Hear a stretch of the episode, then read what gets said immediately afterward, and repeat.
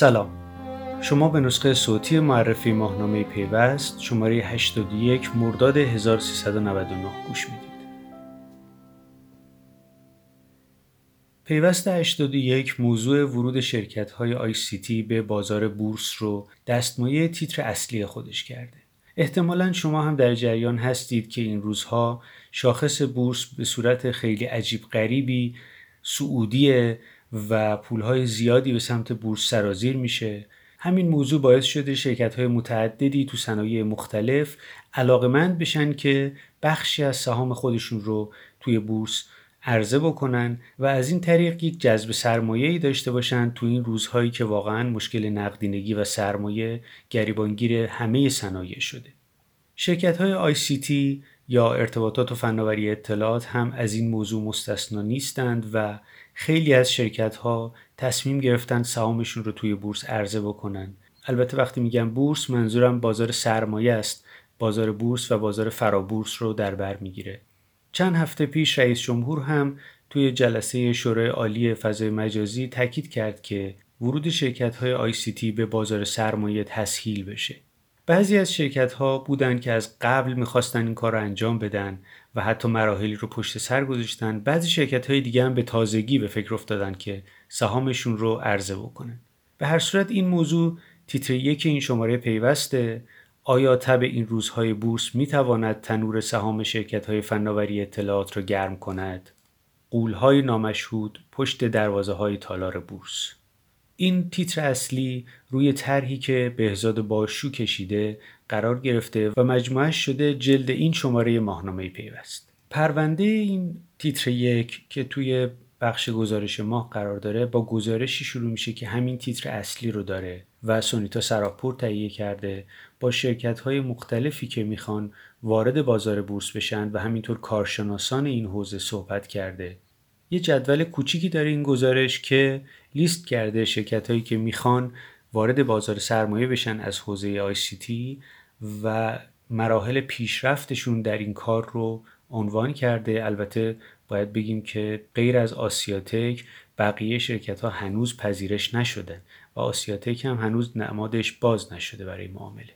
بعد از اون شهاب جوانمردی مدیرعامل هلدینگ فناب که یکی از گزینه های ورود به بورس هست شرکت های زیر مجموعه هلدینگ فناب درباره ادبیات مشترک تکنولوژی و بورس صحبت کرده. آقای جوانمردی معتقدند که این ادبیات مشترک هنوز شکل نگرفته و اهالی ICT هنوز بازار سرمایه رو نمی‌شناسند یا به ادبیاتش مسلط نیستند و از اون ور بورسی ها هم هنوز این صنعت رو نمی‌شناسن یعنی صنعت ICT رو نمی‌شناسن. در ادامه یه گزارش داریم که وضعیت 19 تا شرکت ارتباطات و فناوری اطلاعات رو توی بازار بورس بررسی کرده. اونهایی که هستند. اولین شرکتی که توی این بازار رفته حدود 20 سال پیش بوده و خب تا الان که آخرین شرکت های وب باشه که به تازگی وارد بازار سرمایه شده اینها وضعیت های متفاوتی دارند توی این گزارش هر کدوم از این شرکت ها یه معرفی کوتاه دارند و بعد هم توی یک جدول تاریخ اولین معامله که توی بورس انجام شده روی سهام این شرکت ها و قرار گرفتنشون روی تابلوهای مختلف بورس و فرابورس بررسی شده. کنار این گزارش یک box هست که توضیح خیلی مختصری داده در مورد اینکه این تابلوهای اصلی و فرعی بازارهای بورس و فرابورس و اینها چه فرقی با هم دیگه دارن. در ادامه امیر هامونی مدیرعامل فرابورس ایران در مورد چالش های ورود شرکت های استارتاپی به بازار فرابورس توضیح داده میشه گفت آقای هامونی جز معدود مدیران بازار سرمایه ایران هستند که با تی و ادبیات این حوزه و مسائل مختلفش آشنایی دارند. یادداشت آقای سلمان جریری مدیر فیلوز پلت با تیتر نه اصل برای جذب سرمایه گذار ایرانی در مورد کارهایی که شرکت های تی یا استارتاپ ها باید انجام بدن برای اینکه راحتتر وارد بورس بشن. و در ادامه معاون توسعه کانون نهادهای سرمایه گذاری ایران با ما گفتگو کردند آقای علیرضا توکلی معتقدند دانش بازار سرمایه به صنعت آیتی ارتقا پیدا می‌کنه با این گفتگو این پرونده تموم میشه اما قبل از اینکه این پرونده شروع بشه ما یک گزارش داریم در مورد یکی از نگرانی هایی که کاربران اینترنت این روزها دارند و اون هم فیلتر شدن اینستاگرامه. متاسفانه زمزمه های از این موضوع شنیده میشه. برخی نماینده های مجلس در موردش صحبت می‌کنن. بیرون مجلس هم صحبت هایی شده. به هر صورت این موضوعات دستمایه یک گزارش شده که بهناز توحیدی نوشته.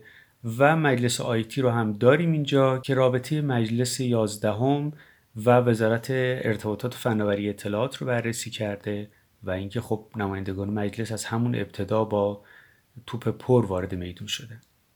فرم بعدی مثل همیشه باشگاه مدیرانه که با یک روز یک مدیر شروع میشه. این شماره آقای مسعود ریاضیات با ما صحبت کردن درباره زندگیشون و کارهایی که انجام دادن ایشون آخرین رئیس انجمن شرکت های اینترنتی ایران بودن. بعد از این مطلب مفصل شرکت گردی داریم که این بار به سراغ شرکت رایتل رفته اپراتور سوم تلفن همراه ایران که با مدیران مختلفش صحبت شده. رایتل هرچند که اوضاع خیلی خوبی نداره اما امیدواره که بتونه در ادامه تغییری توی وضعیت خودش بده. به هر صورت رایتل اولین اپراتوریه که حاضر شده درهاشو باز کنه به روی پیوست برای انجام شرکت گردی. و آخرین مطلب این فرم هم استارتاپه که پینکت رو معرفی کرده. پینکت در زمینه فروش کالاهای تند مصرف با استفاده از خریدیارها فعالیت می‌کنه. کالاهای تند مصرف هم حالا یه اصطلاح جالبیه. اگر براتون سوال شده که چیه یعنی کالاهایی که مصرف روزانه دارند حالا می‌تونه مثلا تخم مرغ باشه می‌تونه مواد شوینده باشه یا چیزهای شبیه این. بخش بعدی خدمت و تجارته که پرونده این شمارش درباره فراگیری مالیه راستش رو بخواید منم تا قبل از این شماره نمی‌دونستم فراگیری مالی چیه. اگر شما هم هنوز براتون سواله که فراگیری مالی چیه این چند خط رو که من می‌خونم گوش بدید فکر می‌کنم روشن کننده باشه.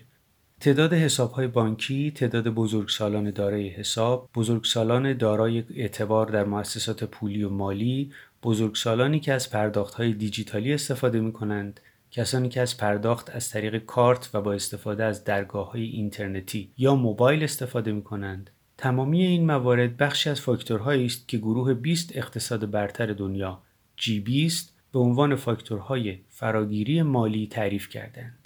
و این شاخص ها می تواند مشخص کند که آیا تمامی افراد می توانند به ابزارهای مالی دسترسی ساده و ارزانی داشته باشند یا خیر. خب فکر می کنم موضوع شفاف شد و به نظر جالب هم می‌رسه.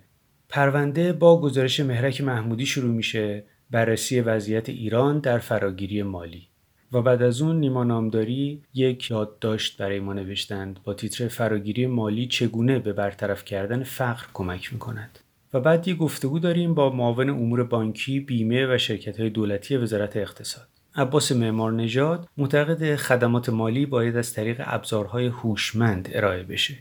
گفتگوی تقریبا مفصل آقای معمار نژاد پایان بخش این پرونده است اما بعد نیست بگم که قبل از این پرونده یکی دو تا مطلب دیگه هم داریم که یکیش درباره کوربنکینگ بانک سپه بعد از 20 سال بالاخره اجرایی شد. بانک سپه به عنوان قدیمی ترین بانک ایرانی که خب حساب های دولتی زیادی داره اجرای کور بانکینگ رو سالهاست در دستور کار داره ولی خب قطعا با مشکلات زیادی همراه بوده با توجه به بزرگی بانک. و در نهایت توی ماهی که گذشت این کار انجام شد. فکر نمی کنم هنوز تموم شده باشه ولی آغاز شد پیاده سازی کور بانکینگ با توجه به اینکه بانک های نظامی هم زیر مجموعه بانک سپه در اومدن پیوستن اونها به این سامانه یک پارچه هم خودش یه داستانی داره. به هر صورت خانم سارا دلیریان یه گزارش نوشتن با تیتر دور نهایی بازی ماروپله و بعد هم باز بررسی احراز هویت دیجیتالی و امضای دیجیتالی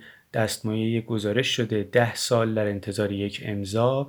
مسئله که امضای الکترونیکی و رسمیت یافتن اون رو بررسی کرده. و در ادامه می‌رسیم به حقوق فناوری حقوق فناوری این شماره به صورت کامل مسئله فیلتر شدن یا مسدود شدن پلتفرم های اشتراک گذاری محتوا یا بگیم شبکه های اجتماعی رو بررسی کرده. اولین مطلبش از حقوق پلتفرمی تا سلطنت پلتفرم ها نوشته حسام ایپک چیه؟ بعد از اون موضوع فیلتر شدن تلگرام در روسیه رو بررسی کردن دوستان با تیتر داستان همسایه شمالی پاول دروف و ما.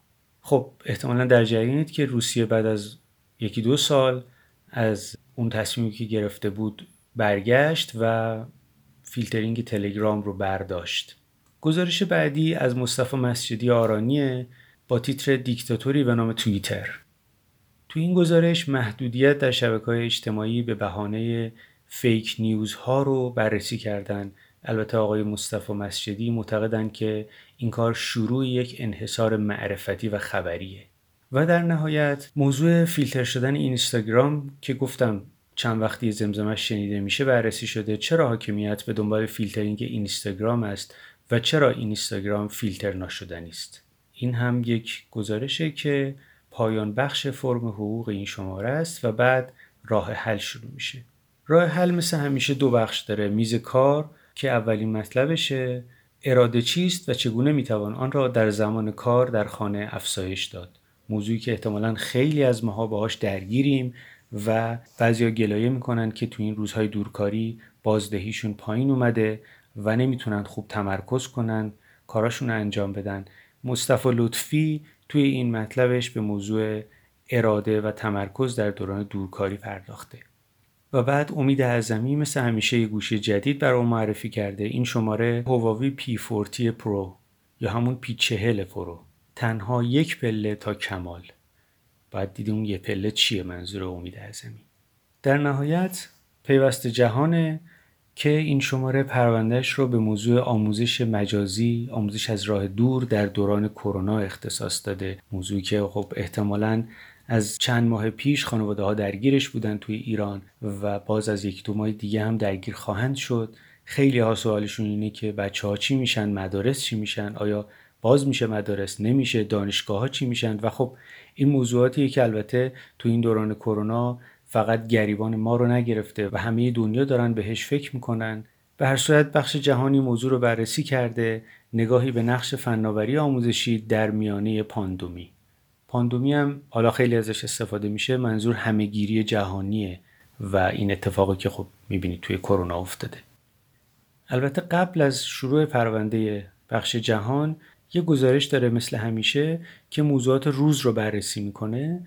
این شماره به بررسی وضعیت اینترنت در هنگ کنگ اختصاص داره.